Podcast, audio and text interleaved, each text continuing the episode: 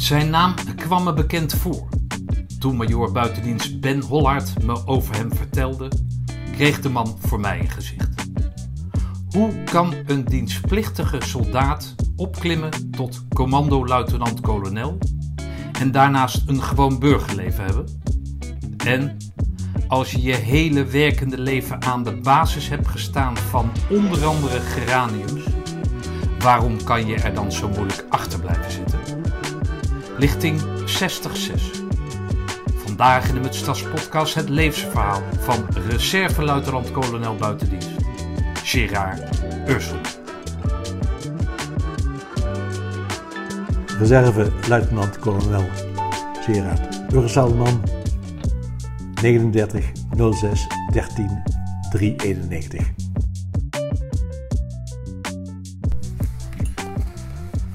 De klok slaat 11 uur. We zitten vandaag in uh, Enkhuizen. En tegenover mij zit Gerard Urselman. Wat is jouw volledige naam? Want dat uh, kwam ik even tegen in jouw uh, beschrijvingen die je naar me toestuurde. Dat is Gerardus Johannes Urselman. Oké, okay. en dat Urselman, wat is dat, voor, dat, dat, waar komt dat van oorsprong vandaan? Dat is dat is, Nederlands of niet? Dat is niet Nederlands, dat is Duits. Oké. Okay. Oh, Mijn voorouders uh, komen uit de omgeving van uh, Xanten Gogh. En mijn overgrootvader is in rond 1850 met twee broers van de boerderij verhuisd naar Nederland. En is daar, die zijn daar een boerderij gestart. Oké. Okay. Dus jij komt uit de grensstreek? Ik kom uit de grensstreek, ja. Okay. In het uh, zeg maar Noord-Limburg, Gogh, Xanten. Die, uh, die ja, ja, ik ken al die plaatsen niet. Je bent nog jong. Boerenland. Boerenland. Ja, ja, ja. Okay. Overwegend boerenland. Nou heb ik gelezen. Nou, ik moet even wat uitleggen, want um, jij bent een man van de details. Heel vervelend, ja. Klopt. Ja, je hebt me net uitgelegd dat dat vervelend is omdat je je daarin kan verliezen.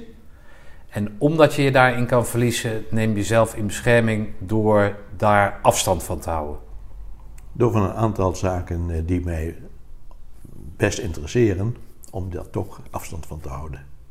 Grappig. ja, dat, ja, ja, je hebt in het, keuze, in het leven heel veel keuzes, ook deze. Ja. En uh, ja, dat is ook een soort uh, zelfbescherming. Ja. Maar ook voor mijn vrouw. Ja, dat vermoed ik al.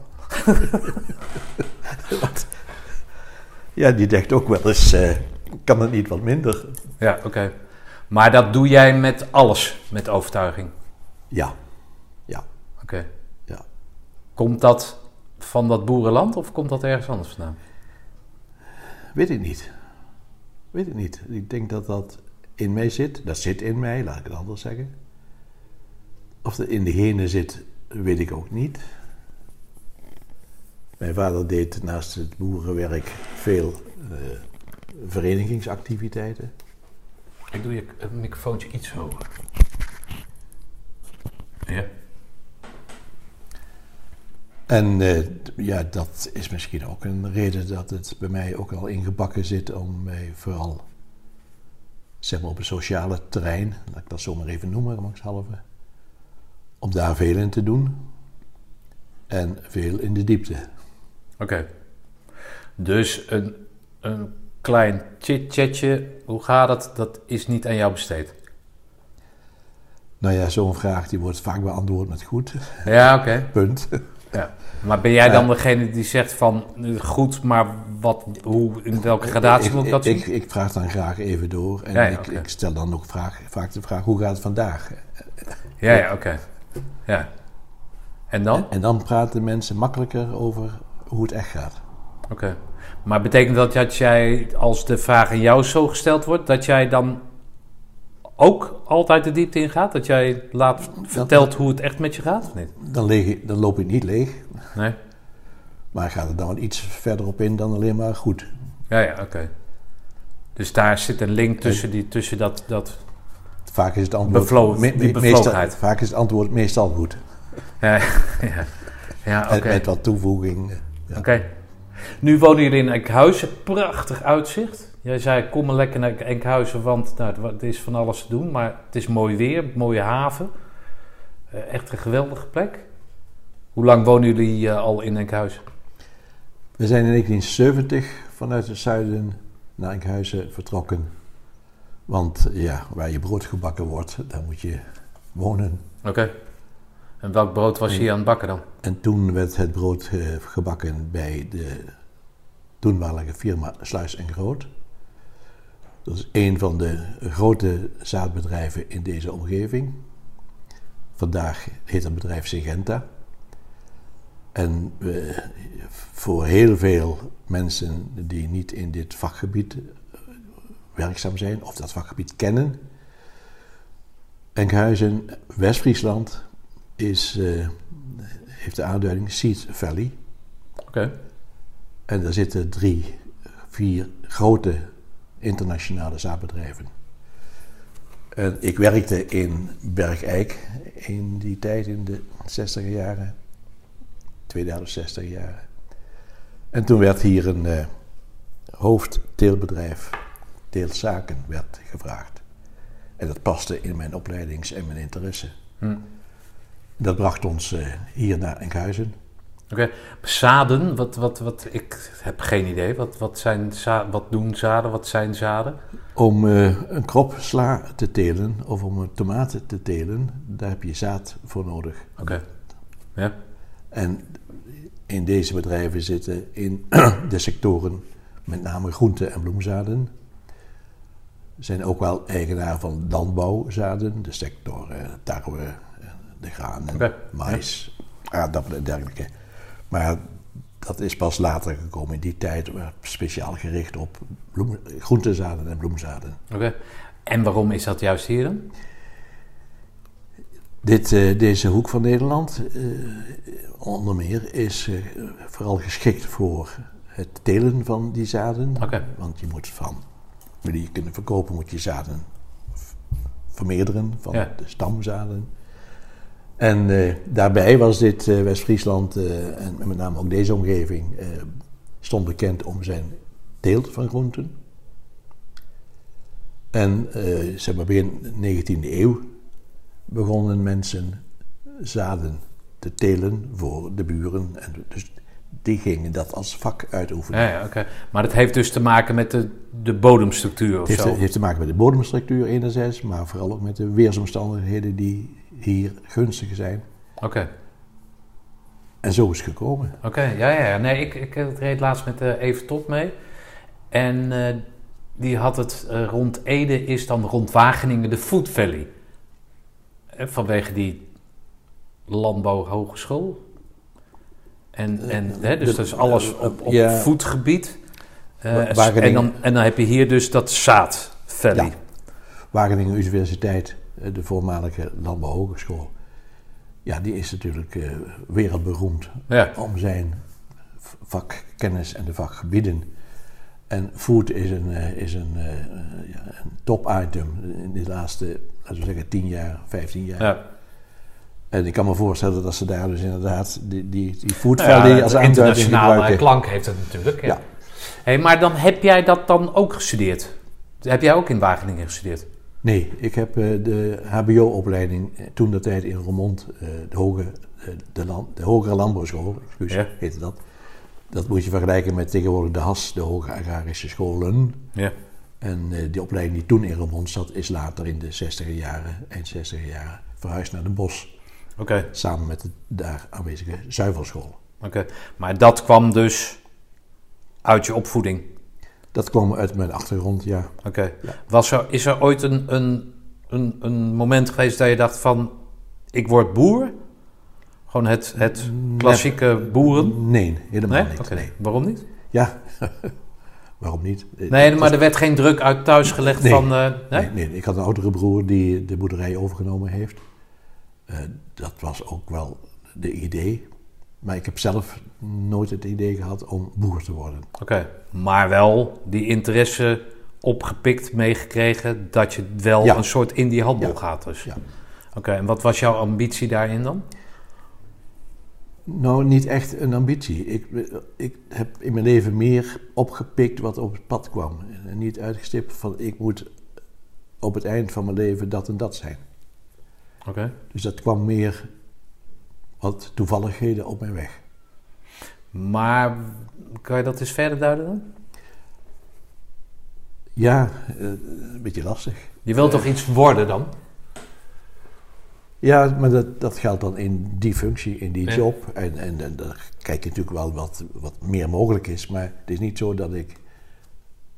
Ik wil worden de directeur van de Wereldbank. Om, om, Nee, om maar buitenplaats te noemen. Ja, oké. Ja. Nee. Oké. Nee. Ook niet van, ik wil minister van Landbouw worden. Nee, oké. Het, het, het- het was gewoon de brede interesse in dat vakgebied. Wat Ja. jou, eh, Ja. En dat kwam natuurlijk omdat je uit zo'n omgeving kwam. Precies. En ook, ook eh, een brede opleiding had. Eh, we hadden 27 eindexamenvakken. Niet allemaal in het eindjaar, maar wel zoveel vakken. Oké. En dat, eh, dat, dat, dat geeft je allerlei kapstokjes Ja. eh, waar, je vroeg, waar je vroeg of laat een keer kunt zeggen... hé ja, dat is een interessante hoek, ik, ik duik daarin. Ja, ja, een soort zoals men zegt over de hotelschool of zo. Hoge hotelschool. Ja, zo, ja, Zo ja. breed Ja, dat, precies. dat, Dat je, je kan overal veel- aan het werk, zeg Je maar. kunt veel kanten op. Oké. Maar goed, dat En deze agrarische tintje, dat, dat, dat is blijven hangen. Ja, ja. En eh, die aanzet hier naar Enkhuizen kwam ook omdat ik eh, kort na mijn, eh, na mijn eh, eerste dienst, eerste oefening, zo heet het in de tijd. Dus ik zwaaide af in, in, in eind februari eh 62. Ja, dames en heren, dat is een tijd Ja. Hij ziet er nog heel vitaal uit, maar 62 jaar? Oei, oei, oei, oei. Ja. Oké. Toen was het nog niet eens geboren. Nee, nee precies. Nee, precies. Dus een andere 60-jarig jubileum zou je kunnen zeggen. Ja. Wat betreft het afzwaaien. Eerste afzwaaien. Toen ben ik kort daarna in, eh, in eh, Nunhem terechtgekomen. Nunhem ligt ook een groot zaakbedrijf. Ook een wereldspeler. Eh, daar hadden wij stage Maar gelopen. Nunhem in- ligt bij Halen, ligt bij Roermond. Zeg maar, Oh, oké, ja. In Midden-Limburg. en daar hadden wij dus... eh, had ik ook een, een stageperiode gemaakt. Kort, dat, zo werkte dat in die tijd. En eh, daar werd op een gegeven moment een, een bedrijfsleider gevraagd. Die voor het hele zeg maar, productiegebeuren op het bedrijf, wat zaden, wat zaden betreft. Daar ben ik twee jaar geweest. Ik moet zeggen dat ik daarvoor nog even drie maanden op het waterschapskantoor zat in Heidhuizen. En daar zat ik op een eh, kruk aan de tafel zat ik kaarten in te kleuren. Moet ook gebeuren. Moet ook gebeuren. Maar daar was ik na drie maanden. Was ik de adre- adrenaline van, van Roosendaal nog niet kwijt. Ja, dat kan ik me voorstellen. Dus toen zei ik, dat moet wat anders worden. En toen kwam ik in die functie terecht. Daarna ben ik nog eh, zes jaar in Bergijk gewerkt bij een eh, melkproductenfabriek. Later Campina. Eh, in de volksmond daar heette dat het stoom. Want dat was natuurlijk een stoomzuiverfabriek in de oude tijd. Oké, geen idee. Dus het Ja. stoom. Ja, als je jong bent, eh, Ja, nee, dan, zijn er wel veel dingen die... ik slurp het allemaal op. Ik slurp het allemaal op. Dus, eh, maar dat was, eh, dat had te maken met arbeidsorganisatie en onderzoek. Dat speelde zich tussen vier muren af, zeg maar. En dat vond ik na een aantal jaren ook wel voldoende. Intussen gaf dat wel de gelegenheid om mijn HBSA te, te doen in avondstudie. En daarna nog een jaar eh, economie, die ik met eh, kandidaats afsloot. Maar toen kwam dus deze eh, kans, deze uitdaging in Enkhuizen Oké. in de krant. En daarop solliciterend. eh, Maar ik die even, even terug. Jij hebt zeg maar HBO gedaan in Roermond. ja. En dan ga je daarna je HBS halen? Ja, want ja, ik- kijk, dat geeft toch meer ruimte en meer mogelijkheden. En bovendien is het natuurlijk een, eh, pittig stukje opleiding, ja, die HBS bedoel je? die HBS. Ja, oké, Die- maar ik die had dacht- ik eerder gevolgd, Oh, die had je eerder gevolgd. Ah, oké. Ook dacht dat. maar daar, ja. stru- daar struikelde ik halfweg. Oh, oké. Maar die drie, eh, drie jaar getuigschrift, zoals het in de tijd heette, was Ja. voldoende om eh, in te stromen in de HBO-opleiding. Ja, oké. Ja, het zal ze dat nu dan deelcertificaten noemen. Dat je Ja, gewoon een aantal dingen voldoende Ja. hebt. En, eh, oh, oké. Nog even terugkomen op die zaden, want dat integreert mij. Is Nederland, hè, ik heb wel eens gehoord dat Nederland veelal eh, exporterend op voedselgebied is. Hè, dus alle groenten en ik weet het allemaal niet. gaan vanuit hier naar de rest van de wereld. Ja. Maar is Nederland op zadengebied leading in, in, in, in de wereld? Eh, dat is een te groot woord, leading. Maar je hebt Amerika, je hebt Japan en je hebt Nederland. Oké, nou ja, dan ben je redelijk leading dan toch? Dan hoor je bij de top. Ja, oké. Ja. ja, je hebt natuurlijk gewoon niet zoveel ruimte nodig dan, denk ik, voor die, om, om die zaden, om heel veel zaad te kunnen produceren. Nou, heel veel van dat zaad wordt geproduceerd. En dan moet je praten over de laatste, pak een beet, 50 jaar. In toenemende mate in buitenlanden. In geschikte Ah, buitenlanden ja, ja, ja. waar eh, het klimaat eh, constanter en betrouwbaarder is.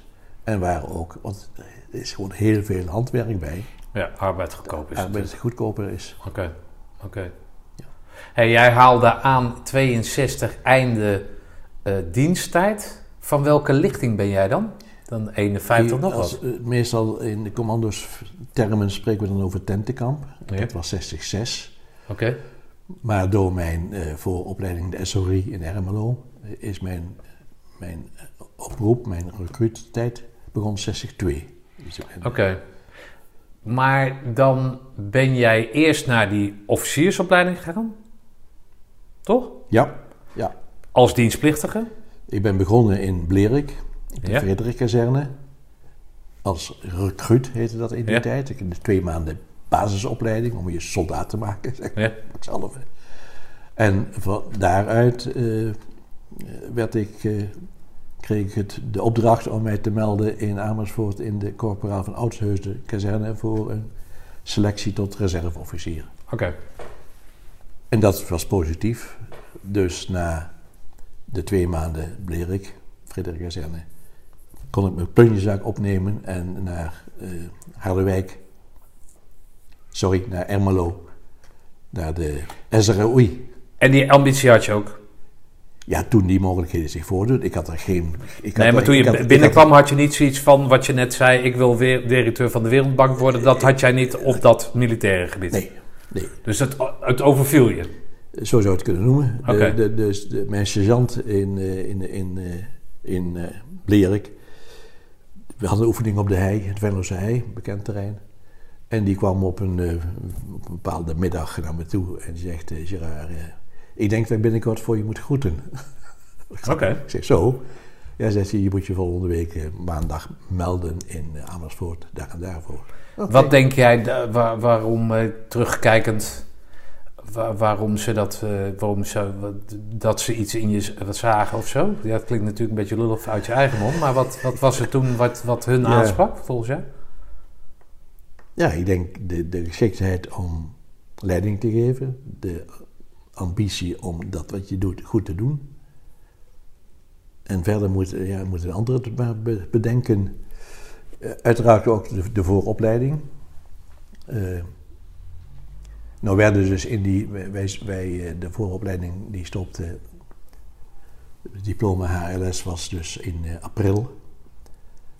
En dat is een tijd waar ook toen werd er vaak gekeken naar, eh, zeg maar, jongelui die de universiteit afgevolgd hadden om een officiersopleiding te krijgen.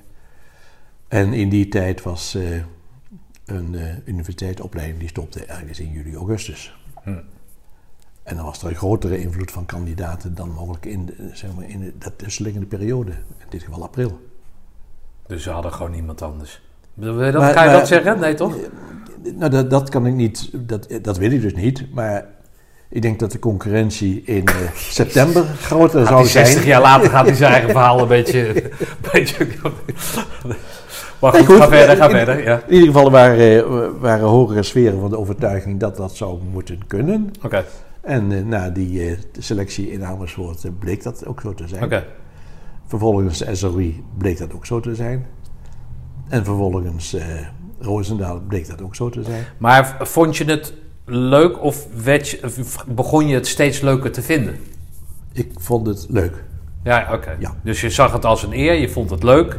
En dat die intrinsieke motivatie waar er dus kennelijk sprake van was... Dat, je had geen externe aanmoedigingen nodig. Je zag het Nee. gewoon zitten. Je, je, je, Ja, je paste daar of zo. er heeft me niemand daarvoor onder de grond hoeven te schoppen. Nee, oké. Oké. En dan ga je dan op een gegeven moment naar Roosendaal. Waarom dan? Wist je wat Roosendaal was? Inhield? eh, Wat dat? Nou, amper. Oké. Dus eh, eh, een week of vier voor eh, de afsluiting van de opleiding in, in Ermelo kwam dus eh, drie, vier, een ploeg van drie, vier man naar Ronselen. Ermelo ronselen. Nou ja, en vooral ook kijken, ben je geschikt. Ja. Dus dat stonden in de gang met blote voeten. En eh, Piet van Dort, kapitein, De latere korpscommandant. de ja. Ja. die was, eh, die was de, de, de hoofdman van de ploeg. Ja. En die liep er zo een paar langs. En die ja, die ja, jij nee. Waarom Eh, zei hij nee? Waar keek hij Ik naar? zeg Weet wat je dat? naar de voeten. Oké. Ik zeg wat nee. Ja, je, voet, eh, je rechtervoet is niet goed. Die grote teen stond wat naar binnen. Oké.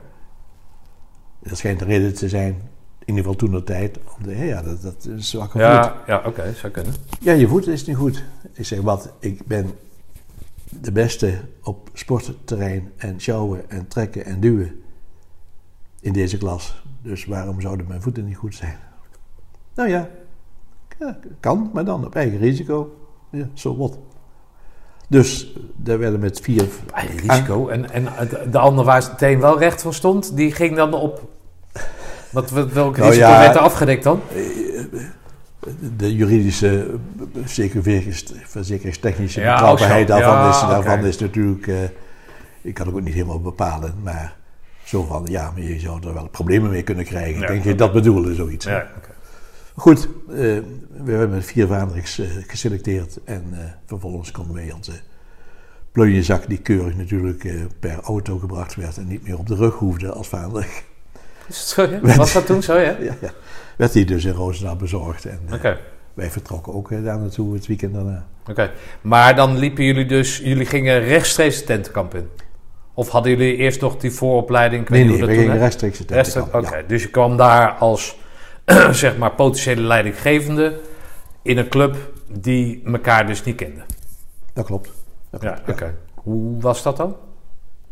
Ja, nou, eh, niks ongewoons. Nee, maar werd, je, werd je meteen voor de groep gezet? Of, of... Nee, nee, je kwam als eh, musdas. Ja. Zat je in een van de tenten met, de, zeg maar het kader, de, Ja. de, de zogenaamde kadertent. En daar werd je dus eh, ondergedompeld in het, eh, in, in het tentenkamp gebeuren. Ja, ja, oké. Je was, je was gewoon cursist. Ja, oké. Niks meer en niks minder. Nee. En als er af en toe opdrachten waren en oefeningen waren, werd je wel aangewezen als eh, leider van een groepje. Ja. Maar daar hield dus ook ongeveer mee op. Oké. Ja. Als jij aan... Het was het winter, was het zomer, wat was het? Het was dit voorjaar. Voorjaar, oké. Als jij... Terugdenken midden, midden februari, want ze sloot het weer aan. Ja, bij-. Ja, natuurlijk in die tijd had je dat fillersysteem van instroom van eh dienstplichtigen. Uit Elke- depots. Uit de depots. Ja, oké. Ja, Elke ja. twee maanden kwam daar zo'n zo'n Ja, oké. oké. Maar als jij dat over het algemeen dan de, daarover terugdenkt, dat is 60 jaar terug, zeg je net? Dat is inderdaad Ja? eh 60 jaar terug. Dik, dik hè? 60 jaar terug. Dus Ja. instroom was in Wat, wat, wat, wat, wat, wat, komt dat nog wel eens terug? Of komt dat wel eens terug, alsof je er elke dag van wakker ligt? Maar wat, wat, wat herinner je nog? eh, en dan niet als eh vaanderig of aankomend leidinggevende, maar gewoon die hele, dat hele ding. Wat, wat, wat, wat, wat roept dat bij je op nu? Nou, ik heb, ik heb daar hele goede herinneringen aan. Oké. Eh, je werd natuurlijk afgeknepen zoals dat vandaag de dag ook is. Eh, we hoeven niet te praten over was het vroeger eh, zwaarder dan tegenwoordig. Dat is natuurlijk helemaal geen item. Maar als kader werd je wel extra afgeknepen en dat zal vandaag de dag, neem ik aan, ook zo zijn. Ja, we zitten hier bijna 200 kilometer van Roosendaal af. Dus je kwam daar ook niet elke, daarna ook niet elke dag. Maar als ik in die buurt ben, moet ik toch altijd even langs het tentenkamp eh, rijden. Oké. Even opsnuiven. Dus dat, en dat, als ik kan, even naar binnen lopen. oké. dus die herinnering die blijft, die blijft die altijd bezig Die blijft hangen, ja. Oké. Ja.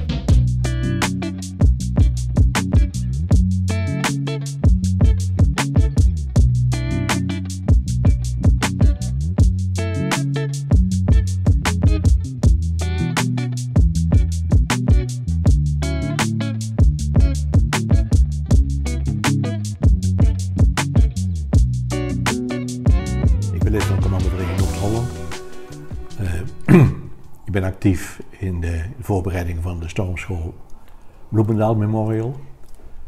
En, eh, maar ook bij andere gelegenheden, dan hoef je elkaar niet te vertellen Ja, iedereen? Ja, alsjeblieft. Wat Hoe-? Oh, het is koffie met Oh, ja. twee suiker. En twee zaken. Alsjeblieft. hoef je elkaar niet te vertellen hoe en wat en waar. Eh, je hebt datzelfde ja, deel van je lijf, zou je haast kunnen zeggen. Delen van de geest. Eh, dat heb je samen. Hm.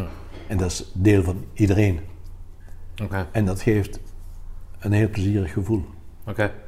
Ik ben wel eens geweest bij één zo'n borrel, van zo'n herenborrel van de Commando Vereniging Noord-Holland. Er zitten heel veel jonge, jonge lui bij, hè? Ja. Of jong, nou, een beetje Ja. mijn leeftijd, zeg maar. Klopt. Ja, Wij eh, kregen een eh, aantal ik jaren... ben bijna 60, jong. Ja, ja, ja, nee, ja, sorry. dat, is, Laat me even gaan. dat is jong. Ja. Voor mij. Ja, oké. Ja, maar hoe, hoe zie jij dat? Hoe ervaar je Nou, dat? Nou, dat, he- dat, dat die rijke schakering qua leeftijden binnen deze eh, specifieke groep. Heel plezierig. Oké. Heel plezierig. En eh, dat kwam vooral omdat eh, Steven van Willigenburg, onze secretaris, als een relatief jong, jonge Jong man tussen haakjes, ja. haakjes instroomde. En die collecteerde een aantal mensen rondom hem heen. Waardoor het gemiddelde eh, leeftijd plotseling een stuk zakte. Hm. En dat is interessant, hij houdt dat allemaal bij eh, en maakt daar grafieken van. En, en dan zie je dus wat eh, een zeg maar, andere commandovereniging in het algemeen, die hebben een soort progressieve lijn van leeftijdsopbouw. En hier zitten twee bulten in, eh, Ja. zeg maar rond de, laat ik zeggen 55 en rond de 75. Ja, oké. Ja, dat is, dat is wat, dat, eh, wat dat oproept. En eh, ja.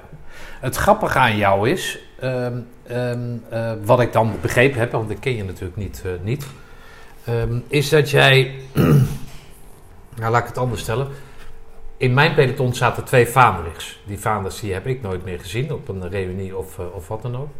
Dus ik vroeg aan jou over de telefoon van... Goh, Gerard, jij bent in dat reservevak, tussen haakjes, hè, ben jij doorgegaan.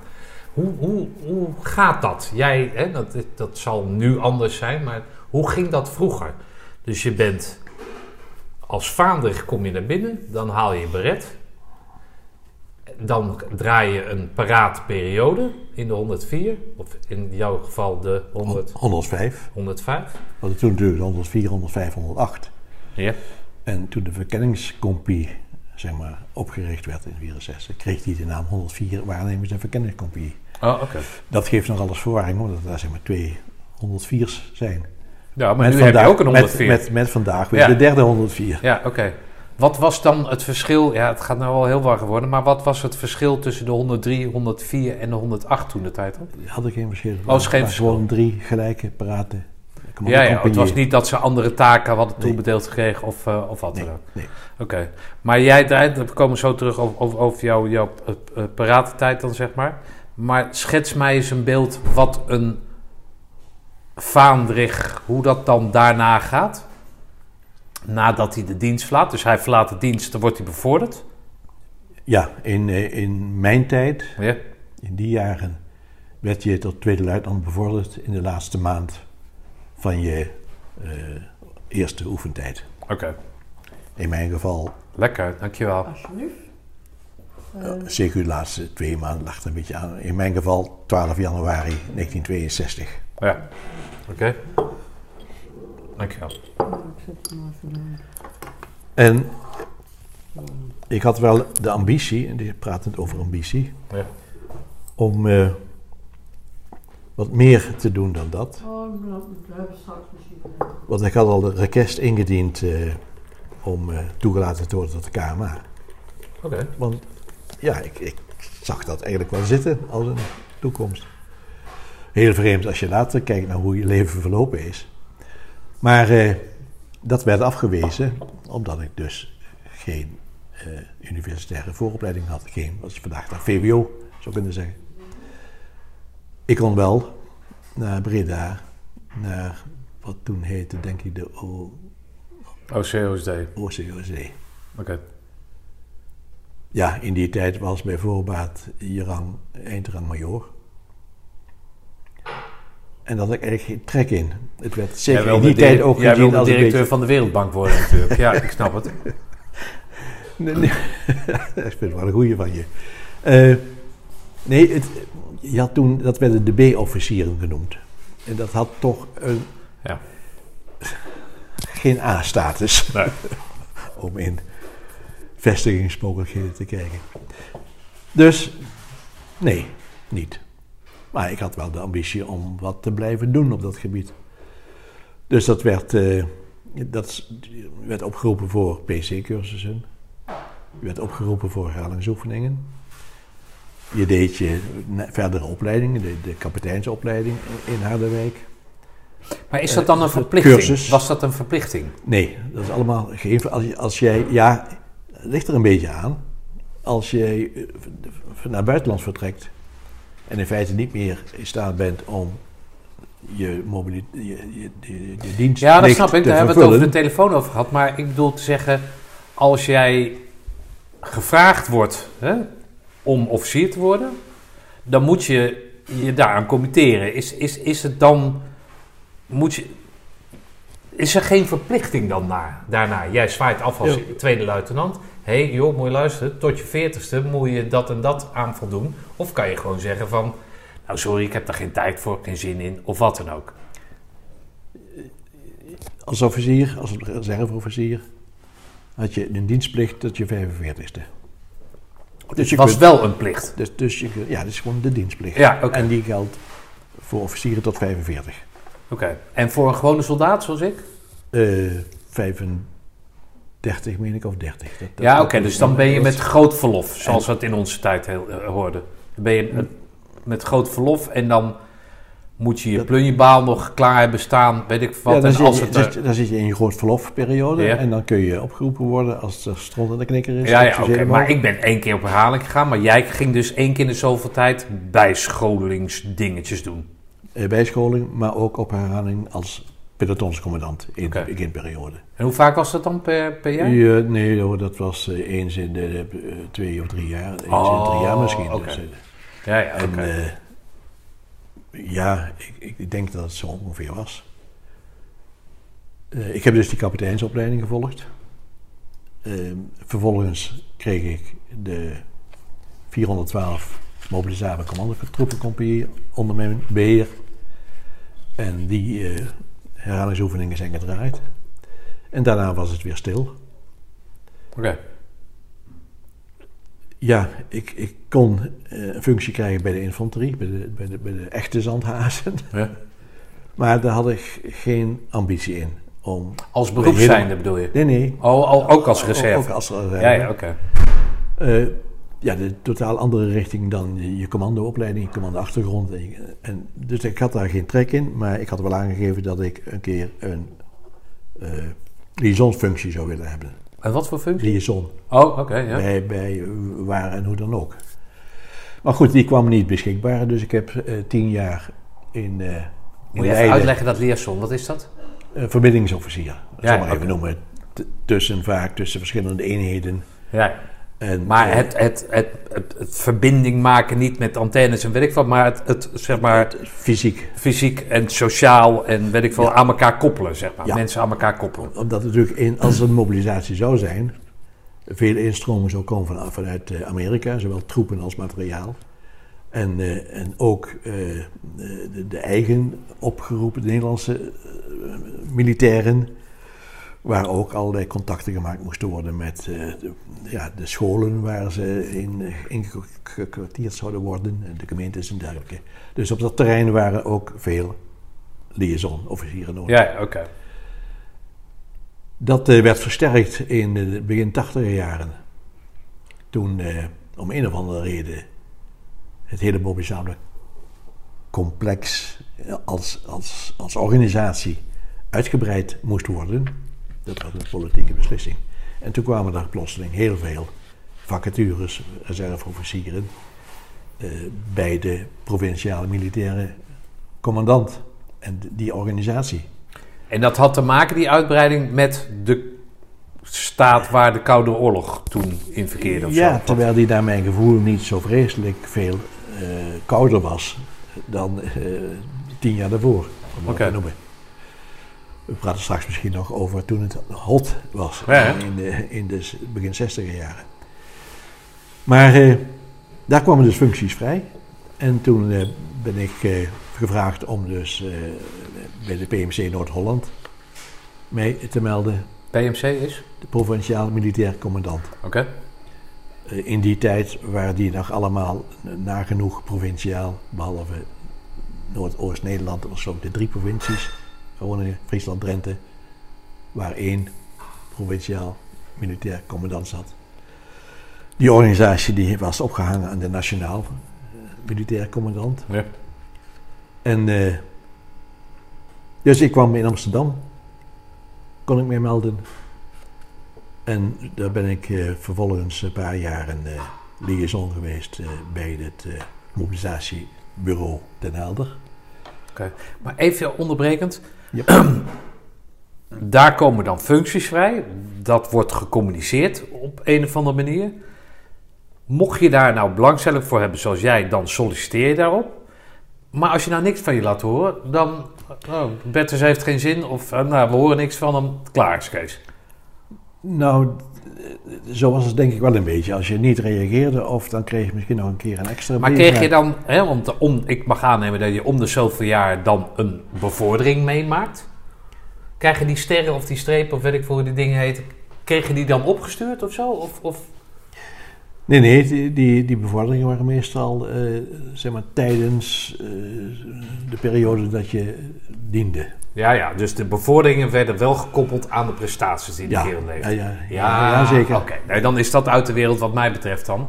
Ik denk van ja, dan, oh, wat, eh, oh je, je balk is binnen, je bent major geworden. Weet je wel, zoiets. Dat, Nee, nee. dat is het niet. Nee, absoluut niet. Nee, het werd echt gerelateerd Nee, aan dat de zijn, dat prestatie. zijn reserveofficieren die nooit verder zijn gekomen dan. eh, meestal eerste luitenant was wel een logisch vervolg op ja, dat je reserveofficier was. Ja. Je was tot tweede luitenant benoemd tegen het einde van je eerste diensttijd. En dan werd je na een jaar of drie, vier, vijf, zes, eh, werd je automatisch zeg maar eerste luitenant. Ah, oké. Maar daarna mm, werd het inderdaad bepaald op, op je inzet, je prestaties. eh, of, of het verder, of je kapitein werd of major Ja, werd. ja. Of, En zo'n herhalingsoefening, nou ik vertelde net dat ik zelf een herhalingsoefening heb gedaan. Word je daar dan als, als reserveofficier vrijgesteld van je gewone werk? dat gold eh, alleen maar bij overheids- en scholen, zeg maar, daar Oh, een beetje gelie- gelieerde eh, organisaties. Dus het kost je vakantiedagen dan? Eh, ik moest gewoon vakantie opnemen Ah, om, om dat uit te voeren. Dus jij kwam thuis, we gaan eh, twee weken op vakantie jongens? Alleen? Ja, ja, oké. Zoiets. Oh, oké. Maar je werd dan niet gecompenseerd in salaris, wel toch? Mag aannemen. Door Ja, je, je, je salaris liep door. Nou, laat ik anders Oh ja, als het vakantiedagen Als je zijn. vakantiedagen, ja precies. Maar jij werd Vakantiedagen. niet, je kreeg niet iets van een vergoeding, reiskosten, weet ik wat. Nee, je werd natuurlijk wel betaald door het, door het Rijk. Oh, dat wel. Ja, Ja, oké. het was, maar het was niet dubbelop. Nee, je neemt, dat je neemt vakantiedagen, Ja, daar word je dus op. voor doorbetaald. Daar door en het. Rijk betaalt dan, in die twee, stel dat het twee weken is, betaalt jou ook voor twee Ja. weken. Klopt. Ja, oké, dus dan, dan is het eigenlijk wel dubbel op. Nou, je krijgt gewoon betaald voor hetgeen wat je doet. Daar komt het gewoon op neer, toch? Nee, maar ik zeggen, iemand uit het onderwijs, Ja. of die een overheidsfunctie had, die hoefde geen vakantiedagen op te nemen. Ja, nee, die wordt natuurlijk... Nee, dat snap ik. Nee, dat snap ik. Oké. Wat, wat is jouw... Wat is jouw eh, eh, jij geeft aan dat je de KMA wilde doen. Nou, dat je dan eh, B-officier kon worden. Dat wilde je niet. Dan ga je hierin verder omdat, je daar, omdat het je raakt. Omdat het je pakt. Omdat, het, omdat je dat leuk vindt. Waar, wat, wat was jouw ambitie daarin dan? Dat, dat bereiken wat mogelijk zou zijn. Oké, en wat zag jij binnen jouw bereik liggen dan? Ja, wat ik gedaan heb, eh, luitenant-kolonel worden. Oké, Dus er zijn nog, er waren kolonelsfuncties, maar die zaten meestal of bij de medische dienst of bij wat toen nog heette het treinenbataljons. oké. Dus helemaal in de, in de, in de logistieke sfeer. Oké, en daar moest je dan ook weer, zeg Ja, maar, je, je, je, je, moet, moet inderdaad, je moet als reserveofficier dan cursussen blijven volgen. Oké, En de, de oefeningen draaien die gedraaid moeten worden. Hey, nou heb ik jou op een foto zien staan met Ben Hollard, die ik geïnterviewd heb. Tijdens, nou, in ieder geval, je had geen militair pak aan, maar een eh, nou ja, jacket of zo. Tijdens het korps, een van de korpsdiensten. Oké. Dus als reserveofficier, nou, het is niet een kwestie van word je daar toegelaten, maar wat is de positie? Daar wil ik naartoe. Wat is de positie van een reserveofficier binnen zo'n korps als het KST? Nou, het KCT roept zijn eh, actieve dienende officieren op voor het korpsdiner, maar ook de postactieve, zowel beroepspostactief als reservist. Oké, Postactief gezien vanuit de Roosendaal. oké. En ik was natuurlijk inge, zeg maar, in re- registratie bij het KCT gedurende de tijd tot en met mijn kapiteinsfunctie als eh, commandant 412. Ja. Maar daarna eh, had ik geen binding meer formeel met het KCT. Maar ook die officieren worden allemaal uitgenodigd voor het Nee, korpsdiner. Maar jij had het net over die B-officier. Nou weet ik van Caro bijvoorbeeld dat dat, dat, dat dat door die kerel zelf onderling niet zo gevoeld werd. Maar dat is misschien een uitspraak van een B-officier, dat kan natuurlijk ook. Maar wat wel grappig was, wist ik niet, maar dat de OCOSD twee jaar was en de KMA vier jaar, maar dat de, het laatste jaar, het tweede jaar van de OCOSD eh, eh, eh, gelijk was aan het vierde jaar van de KMA. Dus dat was de vaktechnische opleiding, vierdejaars KMA, draaide met de tweedejaars OCOD, draaide zich gezamenlijk die vakopleiding. Omdat die OCOSD, wat ik begrepen heb, eigenlijk was voor mensen die al e- militaire ervaring hadden. Dus bijvoorbeeld een onderofficier en die, dan, die hoefde je niet meer te leren salueren en zat geen sociaal leven aan. En dan kon dat in twee jaar gedaan worden. Wat mijn vraag is, hele lange inleiding, ik weet het. Maar hoe voel jij je dan als reserveofficier binnen zo'n club van mensen die het voor het geld doen? Of Ja, voor ja, hun, ja, beroeps. eh, beroep- ja, beroeps. Ik heb daar nooit geen onaangenaam gevoel bij gehad. Ik weet niet hoe. Nee, maar omdat jij zegt B-officier hè, en ik zeg dat, dat, dat mensen dat onderling niet zo voelen. Maar hoe voel jij je dan als reserveofficier? van, Nou ja, mag er af en toe ook bij zijn? Of hoe denk je dat mensen over je denken? Daar gaat het eigenlijk Ja, een beetje om. ja. Ja, dus kun je echt beter vragen aan die mensen. Nee, uiteraard, maar die, die zie ik zo eens Nee. Ja, ik zie die andere officier zitten, maar dat is je vrouw, maar die leidinggevende. Maar Ja, ja. Ja, ja, Ja, ja. Commando, commando, hè. Ja lastige, lastige vraag moet ik zeggen. nee, maar je hebt je nooit ik- minder gevoeld of, wat dan ook. Ik, ik voel me niet minder. Maar ik heb wel eens het idee dat er beroepsofficieren zijn, vanuit welke sectoren, sectoren dan ook, die eh, je toch anders bekijken dan hun collega-beroeps. Ja, oké. Laat ik het zo uitdrukken. Ja. Nou, is politiek correct, toch? Maakt, ja, het maakt verder, ja, maakt verder toch niet uit. Ja, Precies zoals je zegt. Ja, nee, Politiek correct. Ja, oké. Maar goed, de binding met het korps wordt dus versteefd, of het blijft gehandhaafd door dat diner, waarin je elkaar dus treft. Hè? Ja, en ik heb, eh, misschien weet je dat, misschien ook niet, maar ik ben al een jaar of a- a- zeven, acht redacteur van de Groene Beret geweest. Ja. En dan, Ja, dat verstevigt de band natuurlijk altijd. ja, nou ja, Ja. ja. voor die tijd had ik ook niet zo erg veel met Roosendaal, behalve dat eh, één keer per jaar uh, korpsdiner. Ja, je zit op 200 kilometer en je gaat niet even een bakje koffie doen. Nee. Zoals dat vroeger makkelijk kon. Dan liep je gewoon naar binnen en dan ging je even koffie Ja. halen. Oké. Dus Wat- eh, wie heeft jou daar eh, o- o- over gehaald om die groene bret te, te versterken? nou, dat kwam... Of heb je zelf gewoon aangemeld zoals je dat altijd doet? Eh, als ik me goed herinner was eh Jack Bakker eh, in de jaren, eh, is vele jaren hoofdredacteur van de Groene Bret geweest toen hij nog, nog eh, eh, actief was. Ja? Op een gegeven moment is besloten door het korps dat dat geen taak meer was voor de beroepsmensen. Dat het moet, moest, door vrijwilligers moest gebeuren. Ik herinner me niet precies de periode, ik denk dat dat een beetje geweest is Oh, hij werd echt vrijgemaakt, een gedeelte van Oh, zijn ja, ja. uren per Ja, week. en, en nog een paar mensen die, eh, die daar eh, of tijd voor vrijgemaakt werden, of gewoon de opdracht hadden, want de dienst was 24 uur. Dus dan doe je s'avonds, maar dat zou ik me voor kunnen stellen. Goed, op een gegeven moment moest er een vrijwilligersclub worden. Eh, Robert Willems was daar de eerste hoofdredacteur van, van die ploeg. Ik denk even na of ik dat goed zeg, dat weet ik niet zeker.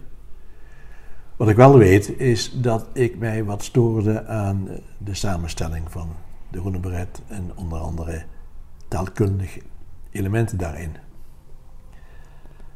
En dat heb ik een keer de. Want jij hebt iets met taal of zo. Ik heb iets met taal, ja. Ook dat is lastig. Begin ik die. Ook dat is lastig. Ook dat is Dus ik had, lastig. die, ik had die opmerking geventileerd van... Het ziet er niet, het ziet er niet uit. Oké. Maar heeft dat met zinsopbouw te maken? Heeft dat ja, met, met... alle grammat, taalkundig en Oh, grammaticaal en, en eh, dus DO-technisch. eh, Maken, Ja. maken maar het moois van. En dat had ik bij een korpsdiner weer eens opnieuw geventileerd naar een van de redactieleden toen de tijd. En die zei, ja, dan moet je het, dan moet je zelf komen doen, doen ja. ook. Dat zou ik ook zeggen. Dat was mijn angst al om dat, die opmerking te maken, maar ik kon het niet laten. Want ik vond het eigenlijk... Ja, als je trots wil zijn op je korps en trots op je magazine... dan moet daar met het laatste wat anders gebeuren. Ja. Goed, Maar nou wonen jullie hier al Ja, 52 jaar. Dus die 200 kilometer blijft hetzelfde dan, hè? Tussen Roosendaal en hier. En dat was volgens mij... Was dat in het tijdperk dat er al, zeg maar, met mail was en zo? Wanneer was dat? ja, ja, dat was wel... Dat was, Oh, ja, ja, Oh, de afstand maakt er niet nee, uit. Ik, ik praat nu over de periode, ik geloof dat het 2008, 2016 was of zo. Ja, oké. die periode. En dan vergaderden wij in Roosendaal enerzijds, maar ook de helft van de keren bij Robert thuis in Putten. Oké. Maar dan krijgen we wel weer, gaat die band, Tuurlijk. die gaat zich versterken. Dat, eh, dat was waar je plezier krijgt. Andere mensen, eh, ja, meer mensen uit ook die Roosendaalse groep. Dus dat was, eh, ja, dat, dat, dat versterkte de band weer. Oké. En toen ben ik op een gegeven moment, eh 2012, had Gelderland, nee, ja, Sander de Vries had eh, vanuit de commandovereniging Gelderland was die aan het organiseren de tocht van Arnhem naar Roosendaal bij in 2012 met, met eh, het jubileum. En toen eh, met de, de reunie ook. En toen heb ik mij daarvoor aangemeld om als, als verzorger mee te gaan. Da- daaruit. Het was een leuke, ja, het waren vijf prachtige dagen. En Gelderland was ook een gezellige club. Zeker in die tijd. Co Hartman? Co Hartman was toen de voorzitter. Ja, oké. Eh, later is dat Jacob Klaver geworden. Die is nu nog overigens. Maar ja, ik zat hier in Enkhuizen. En eh, veel mensen uit Gelderland die maar een half uurtje hoefden te rijden of zo, die waren geen want het was te ver rijden. Dat heb ik een aantal jaren gedaan. Toen dacht ik, ja, ik woon in Enkhuizen, Noord-Holland. Ik ben eigenlijk verplicht om lid te worden van Noord-Holland. Dus Ja. toen ben ik lid geworden van Noord-Holland en heb Gelderland op een gegeven moment gedag Ja. gezegd. Hey, en dat, dat zal Gelderland niet leuk vinden om dat te horen. Sorry, mama. Het, eh, hij heeft een keuze moeten maken. nee, maar even over die tijd van de Groene Bret. Werd het leesbaarder door, jou, eh, door jouw eh, nou ja, bemoeienissen? Nou ja, het waren niet alleen mijn bemoeienissen, het was natuurlijk een club. Ja, goed, maar iedereen leeft een stukje in en dan ging jij het redigeren. Ja, Oké. Niet iedereen was er altijd even blij mee dat dat gebeurde, maar eh, Wat teksten werden in, in het, het hele verhaal werd veranderd? Of, nee, nee, nee, dat natuurlijk niet. Maar eh, een knap stuk schrijven, eh, taalkundig, eh, grammaticaal, is toch nog een opgave. Absoluut. Sinds eh, het onderwijs aan de scholen toch heel sterk verminderd is op dit gebied. Ja, oké. Nee, maar iets kan natuurlijk grammat- grammaticaal natuurlijk allemaal kloppen, maar of het daardoor leesbaarder wordt, dat, dat is mijn vraag. De hoofdredacteur vond van wel. Oh, oké. Ja, oké. En vaak ging het niet daarom, maar het ging ook om zeg maar, afkortingen of benamingen die niet juist waren. Dus daar zat vreselijk veel nazoekwerk ook aan. Oké. En eh, ja, in, in, in een tweede fase heb ik op een gegeven moment gezegd: ja, dit, dit vreet gewoon veel te veel van mijn tijd. Oké. Vrat echt tijd. Dus toen heb ik eh, gezegd tegen Gert, Gert Bos. Gert, Gert Bos, eh, Gert, het, eh, het houdt voor mij een keer op, want ik, ik kan het niet bolwerken met al mijn andere verplichtingen die ik ook heb. En vrijwilligerswerk is mooi, maar het is niet onverplicht. Nee.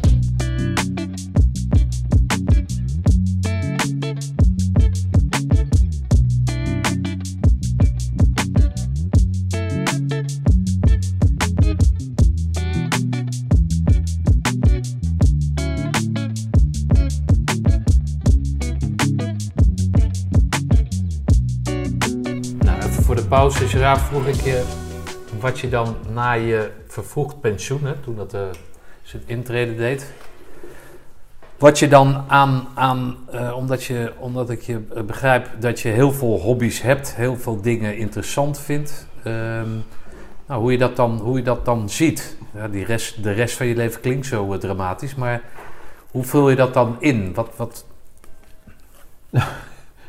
De grap is, ik heb een,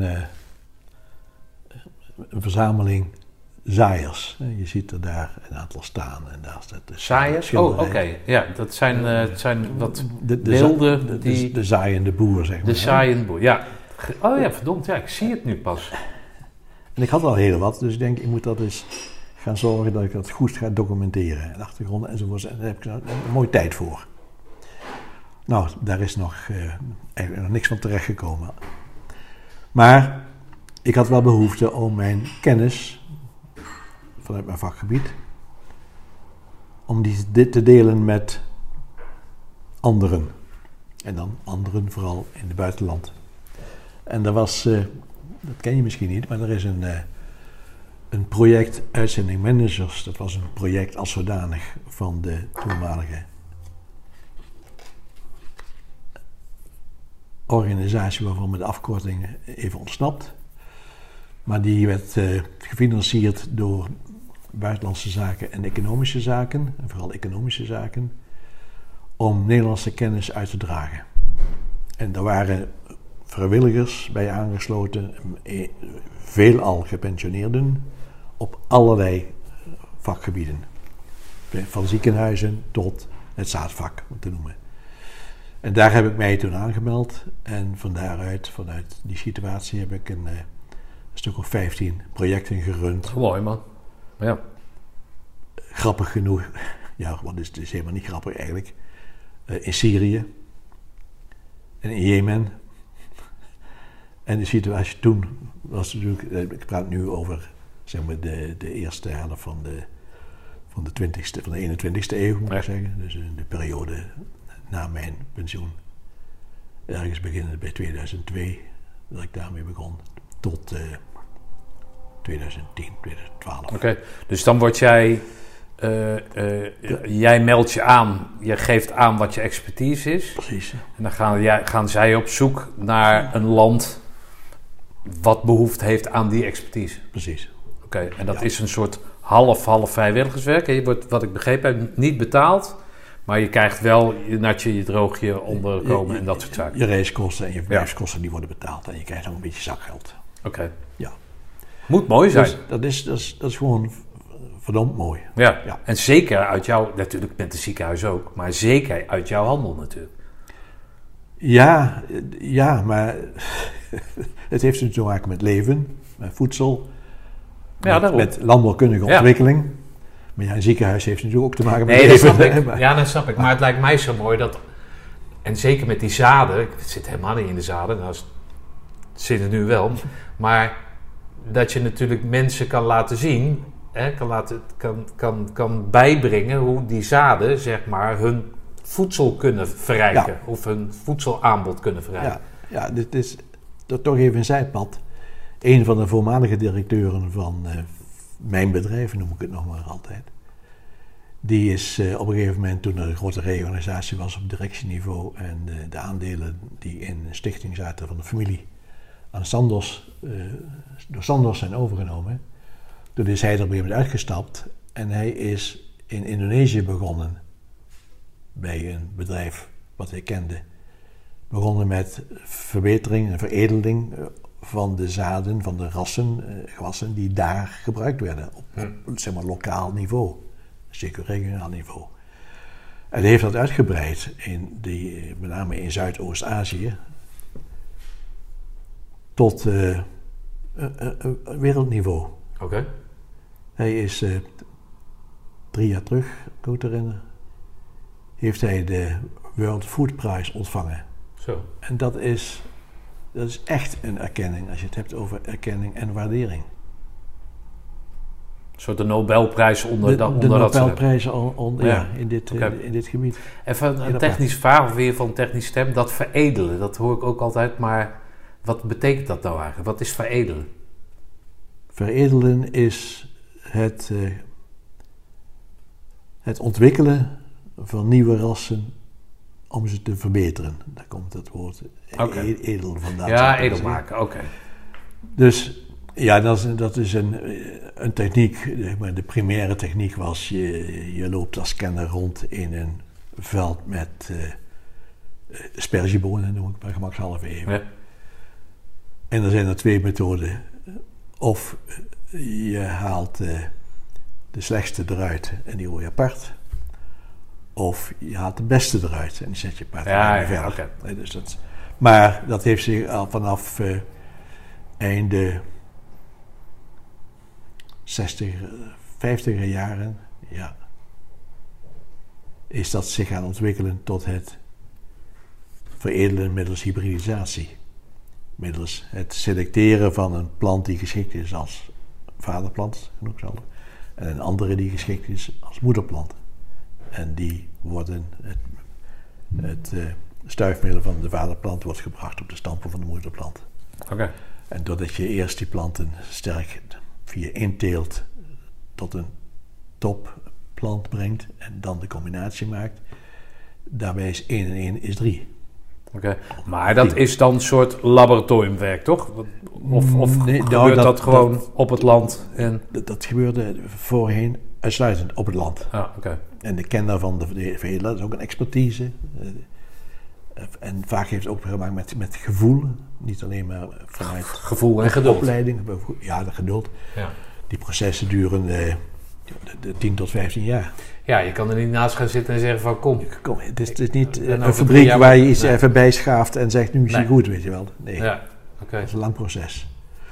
Maar het, het geeft dus aan dat, eh, dat dit ook voor, eh, niet alleen voor de Nederlandse tuinders, want die krijgen ook steeds meer te maken met andere vragen vanuit de markt, maar ook ziekten en plagen.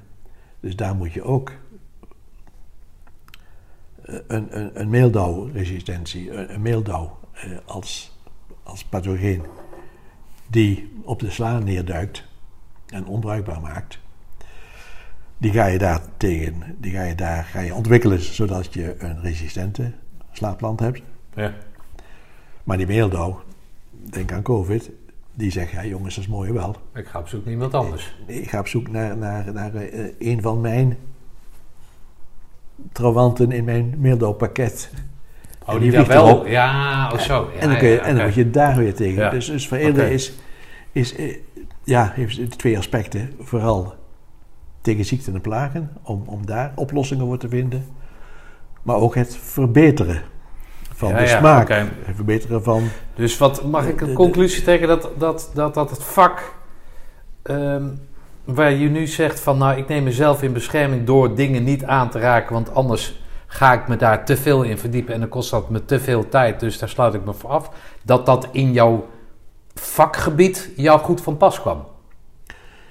Dat eindeloos graven totdat je tot een oplossing kwam, of niet? Ja, dan heb ik, ben ik zelf geen veredelaar. Nee, oké, maar Nee, maar, maar- wel op nou, zoek naar. Ik ben, eh, ik heb dat, zeg maar, de, de, de, de teelt van, eh, van de zaden heb ik zes jaar gedaan. En toen ben ik overgestapt, ook de interesse eh, in dat gebied, naar de juridische kant van ons vak. Waarbij het dan vooral gaat om eh, eh, kwekersrechten. Dus je, je, je auteursrecht kunnen Ja, maken. Maar het gaat om octrooi. Dat is een beetje dezelfde lijn ligt. Maar het gaat om biotechnologie. Hoe ga je daarmee om en wat zijn de juridische aspecten daarvan? Hoe ga je om met het toelaten van medicijnen? Dat kent iedereen. Eh, medicijnen moeten gekeurd worden voor. Nou, dat kwam door Europese wetgeving ook in, eh, zeg maar in de midden 60 jaren werd dat een actuele zaak in Nederland. Rassen moeten dus aangemeld worden en die worden onderzocht in ons vakgebied, in, het vakgebied bloemenzaden, tuinzaden en, en. Vooral groentezaden naar, eh, is, het een, is het een aparte ras? In de landbouw komt er nog bij, heeft het een toegevoegde waarde? Eh, dat is iets wat ook steeds meer afbrokkelt, want dat bepaalt de klant natuurlijk, de klant wel. Maar goed, dat is ook een heel procedé, een hele procedure. En die geldt eh, in Europa, maar ook in andere landen. Voorheen nog moest je individuele landen aanvragen. Dus ik, ik, ik ben me toegelegd toen op het, juridische aspect, regelgeving, eh, bescherming van intellectuele eigendom, eh, merkrechten en zo, dat, dat hele pakket. En dat is mij, eh, dat is mij ook van pas gekomen in die missies voor, eh, voor de PUM. Hm. Ik denk dat ze een beetje half was, zeg maar, Oké. landbouw georiënteerd en de andere helft was juridisch georiënteerd. Eh, Was je daar op jezelf aangewezen, zeg maar, in die, in die, in die missies naar bijvoorbeeld Syrië en op waarde ook Ja, nog mensen die... Nou, in, in zoverre, daar had je dus een, een bedrijf of een overheidsorganisatie die jou, eh, Ja, vergeten. ja, dat komt straks wel, die jou, eh, die jouw expertise nodig had. Dus daar had je de directe contact mee. Oké. En dat waren missies van, eh, laat ik zeggen, tien dagen tot, tot drie weken. Ja, oké, nee, maar er waren geen andere West-Europeanen, om het zo maar te noemen, die samen met jou mee... Of Nee, ging nee. je echt, echt Nee, alleen op reis? Het was een individuele... Het was een waanzinnig avontuur moet dat geweest zijn. Elke keer weer. Ja, maar dan had ik daar voor die tijd al heel veel gereisd. Ja, oké, dus maar dus toch. dat was, eh, wij, op zich eh, was dat een andere manier van bezig zijn met een, met een geïnteresseerde, met je counterpart. Ja. Ja. want als jij zegt ik heb heel veel gereisd, was dat dan voor, je, Nou, voor je vak? Of gewoon... Voor, voor het vak. Ja, Ja, oké. ja. Ja. Ja, oké. Maar goed, daarom ben jij daar dus een geschikt figuur voor, omdat die niet terugdeinst voor een... Om, de grens over, om de grens over te Ja, gaan. Ja, nee, oké. Maar dat is toch belangrijk? Ja, nee, Ja, oké. En wanneer heb je daar dan... Wanneer ben je daarmee gestopt? Of heb je moeten stoppen? 70ste. Oké. Want Toen- dat ja, is de... dat, was een, dat was een regel. Oké. Dus dan ben je officier af. Dan ben je ook nog af van dat, zeg maar, dat halve vrijwilligerswerk. Of hele vrijwilligerswerk met de onkostenvergoeding. Hoe oud ben je nu? De volgende maand 83. Eh, wat is het? Juni? Oh, Vandaag? over tien dagen. Gefeliciteerd. Nee, nee, nee, over tien dagen. Oké. 83. Maar wat doe je dan voor de rest in die afgelopen 13 jaar? dan?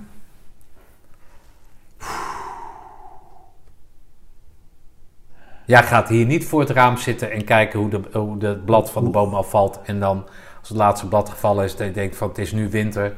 Ik ga wachten tot dat eh, weer lente wordt.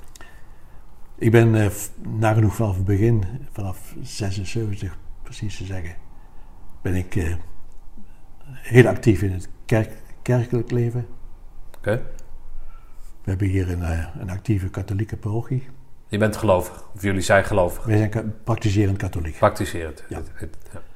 Eh, mijn vrouw is ongeveer die tijd begonnen met eh, doopgesprekken en doopvoorbereiding. En dat heeft ze bijna 40 jaar, meer dan 40 jaar gedaan. Oké. Dat is een gesprek voorafgaand aan de doop zelf. Ja, ja, precies. Ja, gesprekken. dat is, Ja, ja, eh, oké. ja. Waarin je mensen Ja, eh, voorlicht of zo? Of- ja, voorlicht. eh, Ja. Wat en hoe en waar. Want de jongere garde, toen al had daar meer behoefte aan dan vroeger gebeurde. Ik, ik denk dat. eh, en, en laat ik zeggen, vroeger werd er drie dagen na je geboorte werd je gedoopt. Klaar. Dat is Ja. zo standaard. Ik weet nog dat wij eh, met mijn onze oudste zoon, die, eh, die wouden we laten dopen door Hanni, haar oudste broer. En eh, ja, dat had allerlei eh, agendaproblemen, dus dat is een paar maanden later. En Onze pastoor in Bergijk vond het wel goed, maar we moesten toch wel weten nog dat het drie dagen na de geboorte had moeten zijn. Oké. Ik praat dus over 66, 1960. Latere jaren is er dus veel meer behoefte gekomen aan gesprekken vooraf. En eh, dat heeft zij dus Maar omdat gedaan. mensen niet meer zo nauw tegen die kerk aan zitten? Precies, niet, dat, Ja, dus- niet, dat dus niet elke week meer meemaken. Nee, precies. En, Dus het besef krijgen van wat dat dan inhoudt, Ja. wat, wat, wat Ja. plichten of zo zijn. Of hoe noem je dat? Plichten? Ja, plichten jegens God dan of zo? Of- eh, ja, zo zou je kunnen zien. Ja, Eh, eh, Door dat doopsel hoor je bij de club. Ja, oké. Maar wat betekent dat dan? Ik ben zelf eh, toen eh, twaalf jaar voor secretaris eerst en daarna voorzitter van het kerkbestuur, toen nog kerkbestuur heette, tegenwoordig heet dat parochiebestuur. Eh, daarna een poosje even wat afstand genomen en vervolgens eh, met, allerlei losse klussen tussendoor. En daarna ben ik nou eh, t- 22, 24 jaar ben ik voorganger bij avondwaken. En een jaar of twintig nu eh, voorganger bij legerdiensten. Dus eh, eh, Ik ken dat niet. Wat is lichtdienst? een lekendienst. Oh, lekendienst. lekendienst. Dus eh, voorganger in, in eh, de kerkdiensten. Ja, oké. Eh, dat wisselt ook door het jaar heen, maar dat kost ook veel voorbereiding. Ja. Dus, eh, en dat wil je dan Wat, goed wat, doen. wat, wat vind jij, wat Dat- vinden jullie in dat, eh, in dat geloof?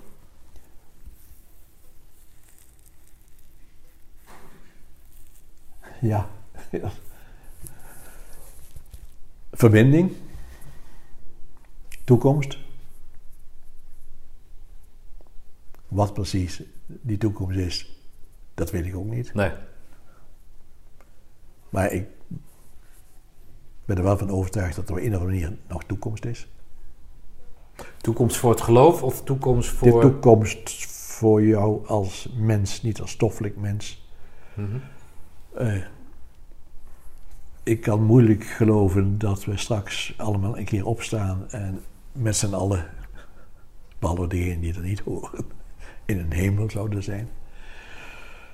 We Dat kan je niet voorstellen. Dat, dat kan ik me niet goed Nee, een voorstellen van maken. Laten we beginnen met eh, hier die hemel op aarde te maken. En nou ja, dat zit dan ook een beetje in dat vrijwilligerswerk. Eh, ik ben zes jaar voorzitter geweest van de stichting Ecumenisch Bijzonder Onderwijs. Dat bestond toen nog omdat er afzonderlijke scholen waren voor eh, moeilijk lerende kinderen, zeer moeilijk lerende kinderen, kinderen met leren- en opvoedingsmoeilijkheden. Die zijn later eh, deels opgegaan in de basisscholen, want dat moest eh, dan in het basisonderwijs. Daar ben ik eh, dus eh, zes jaar voorzitter van geweest. Ik ben eh, secretaris geweest van een eh boerenorganisatie. Een belangenbehartigingsorganisatie. Ik ben secretaris geweest. Ja, maar allemaal met die gedachte. de Diezelfde gedachte over, over het geloof, over Nee, God. nee, nee, nee, nee, nee, nee, dat niet. Oh, dat niet. Ah, oké. eh, eh, belangenorganisaties ofwel eh andere soorten organisaties. Allebei een jaar of tien gedaan. Ja, maar ik wil even terugkomen op dat geloof. Wat, wat er. Kijk, dat jij daar met jouw kwaliteiten. Hè, eh, dat jij je daar eh, eh, als vrijwilliger aanmeldt. Dat zit in de lijn als dat jij naar Syrië gaat en andere mensen op de wereld laat, wil laten delen. Hè, jouw kennis wil laten delen. Dat er, iedereen er beter van kan worden. Ja. Moeten ze natuurlijk nog zelf even doen. Maar Ja, ja. goed eh, de- de- Maar dat zit natuurlijk ook in dat, in dat geloofsding. Dat je daaraan mee wil helpen dat dat dus niet een stille dood sterft. sterft. Ja. Nou, dat- ja, precies. Ja. Wat doet, ik, wat ik beleef dat niet alleen maar, zeg maar individueel als persoon, maar ik vind ook, ook dat ik de opdracht heb om daar mijn talent Ja, voor in te zetten. ja. Want niet iedereen is dat gegeven. Ik, Nee. kan, eh, ik, kan, ik kan voetballen, maar ik kan eh, niet goed voetballen. voetballen. Nee. Ik kan biljarten, maar ik kan niet goed biljarten. Ja, dit kan ik kennelijk wel, want mensen eh, die vinden dat heel plezierig. ja. Dat, niet alleen ik, ik heb nog een paar collega's die daarin dat ook doen. ja. Maar wat vind jij dan. ehm, wat vind jij dan dat- dat die kerken zo leeg eh, eh, raken, geraken? Kijk, we hebben een, eh, een, onder andere een bischop in Rotterdam. Die zegt, ja, veranderingen, het is allemaal mooi wel, maar wij zijn er om de traditie te handhaven. Ja, dan weet je, als, als dat de ideeën zijn op een, eh, op een hoog niveau in Nederland, en in andere landen is dat vaak niet veel minder. Dan eh, ziet het er niet best uit. Maar ik weet ook dat er in de regionen daaronder allerlei bewegingen zijn om wel die openheid te zoeken. En wel te zoeken en te beleven dat waar ik in geloof, Jezus Christus, die ons daarin is voorgegaan. Van, het gaat er niet om hoog en laag, goed of slecht.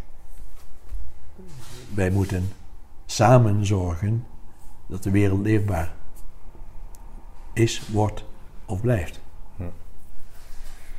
Dus jij zegt dat het geloof vanuit zeg maar, de hogere regionen. Dat er niet meegegaan wordt met de tijd. Dat er niet meegedacht wordt om het nou niet te moderniseren, maar niet aan te passen aan deze tijd. Aan, aan, het, aan de vraag die er ongetwijfeld is onder de bevolking. Ja. Kijk, want heel veel mensen geloven op een eigen manier. Maar de kunst is om, en als je dan hebt over het christelijk geloof, om daar maar even eh, op te concentreren. Om mensen mogelijkheden aan te bieden om dat, dat geloof te beleiden. Om daar Op hun manier. Op, hun, op, op, op een manier die meer mensen aanspreekt Ja, ja. dan wat eh, soms verkondigd wordt in hogere regionen. Oké. En Nou, dat is een hele missie op zich. dat, is, eh, dat, is, dat kun je ook een missie noemen. Ja. Ja, dat Ja.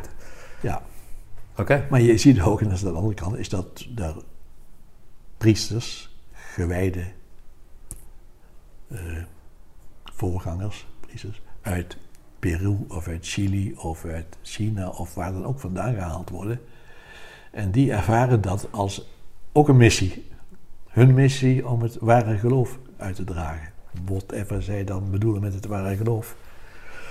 Maar dat eh, hangt, wordt meestal opgehangen op, eh, op ceremonies, op protocols. Ja, oké, dat lijkt me. Ja, dat, dat heb je natuurlijk veel binnen de katholieke kerk. Dus dan, dan is dat makkelijk uit te voeren dan dat je het met het woord moet gaan overbrengen. Toch?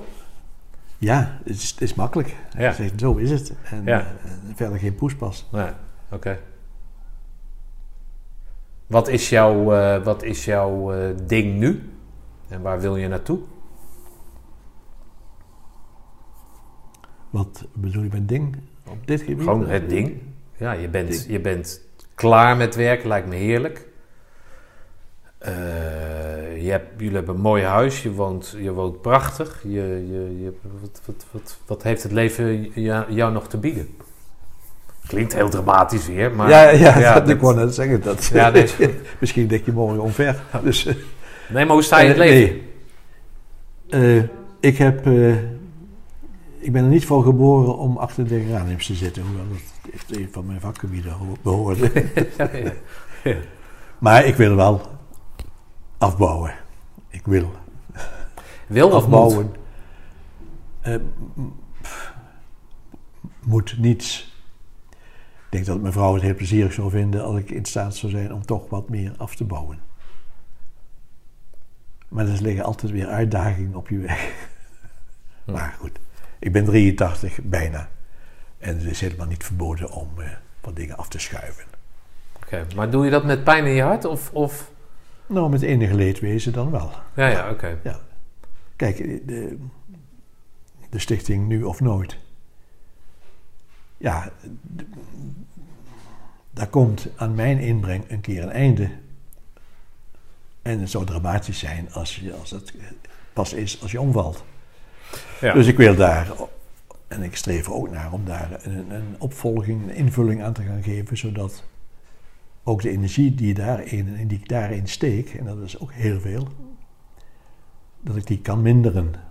Ja, oké. Maar dan moet je het inderdaad, zoals je zegt, goed kunnen overbrengen, overgeven. He, zoals jij dan zeg maar met die missies in Syrië en weet ik wat, eigenlijk dat ook overgeeft. He, je kan thuis gaan zitten achter de geranium, wat mijn vakgebied was. Ja. Maar dan laat ik anderen niet mensen profiteren van hetgeen wat ik in al die jaren aan ervaring heb opgedaan. Dat ga je nu met die stichting ook doen dan. Ja, zeker, natuurlijk, uiteraard. Ja, want dat En, is een eh, goed doel. En dat goede doel, dat, dat moet voortgezet worden. En zo zijn er meer, eh, ik noem net een paar eh, facetten van dat vrijwilligerswerk. Ja, op een gegeven moment eh, las de burgemeester 17 aanbevelingen uit vrijwilligershoeken voor. En die zijn niet allemaal weer actueel, maar mijn dagen zijn er wel voor een groot deel mee gevuld. Hm. En ik wil elk ding wat ik doe, wil ik op een knappe manier op een gegeven moment ook overdragen. En dat wel, dat zeker. Oké. Maar als ik daar niet aan werk, dan komt het er natuurlijk nog eens van terecht. Nee. Dat. Hey ehm Gerard, we hebben allerlei eh, het onderwerpen aangeraakt. We gaan zo nog even een, eh, een aparte aflevering maken over de genoemde stichting Nu of Nooit. Wat natuurlijk Noem Koud Noem Kwam eh, is. Hè, of in ieder geval daar vandaan komt. Ehm, laatste vraag. Wat, wat is die waarde van die groene beret? Wat heeft dat voor waarde in jouw leven gebracht? Wat, wat, en dan niet dat je goed kuilen kan graven of eh, weet ik veel wat. Maar wat, wat heb je aan die beret gehad?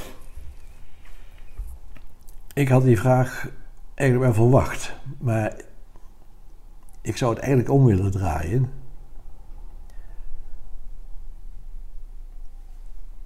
Wat, waarom die groene beret? En ik denk dat die groene beret er was, omdat ik was zoals ik was en zoals ik ben. En het heeft me wel versterkt in het, eh, in het doorzetten, in het gewoon doorgaan. Maar wil je daarmee zeggen dat als je die groene bret niet had gehaald, dat je dan diezelfde waarde, competenties, kwaliteiten die je daar hebt opgedaan, dat die, dat die daar toch al in zaten, alleen daar iets eerder tot gekiemd zijn of zo? Wat is kiem ook weer? Dat is het de implanten of niet? Of is dat de uitkomen? juist? is het uitkomen. Oh, uitkomen. Maar daar ontkiemd zijn of zo? Of wat, wat- Eh, had je in Met- hetzelfde in het leven gestaan zonder die groene bret? Is dat ja, wat je dat, zegt? dat, dat, dat wou ik zeggen, ja. Ja, ja, Ja. oké. Ja. Oké. Ja. Ehm, ja, want het had natuurlijk ook heel anders kunnen gaan. Want als jij daar in Ermelo, of in ieder geval daarvoor in die terpijn eh, dinges kazerne in Den Bosch, als ze niet aan jou hadden gezegd van eh, jij gaat naar eh, Ermelo toe, dan had het misschien heel anders opgelopen met jouw militaire carrière. Dat zou heel goed gekund hebben. Ja, toch? Ja, ja. Maar kennelijk zat dat dus ook al erin. Omdat ik... Ja, nee, natuurlijk. Ja. En die groene beret is, is gewoon een van de bewijsstukken... eh, Ja, dat zo kan je je het ook zien, ja. in staat bent om dat allemaal mee te maken wat je, wat je ondergaan hebt. ja. Als een eh, eerste aanzet tot de overtuiging van... Ja, Nou, mooi man. Nou, dan wil ik je danken voor de heerlijke kop koffie. Ik hoop dat ik die lunch nog krijg. En dan oh, dat eh, zeg je... gaat. Ik heb dat in een paar podcasts ook al gehoord volgens mij. Vandaar dat ik je al eerder gerustgesteld had. Dank je, Gerard. We gaan zo verder met die andere. Dank je wel. Oké, jij ook bedankt.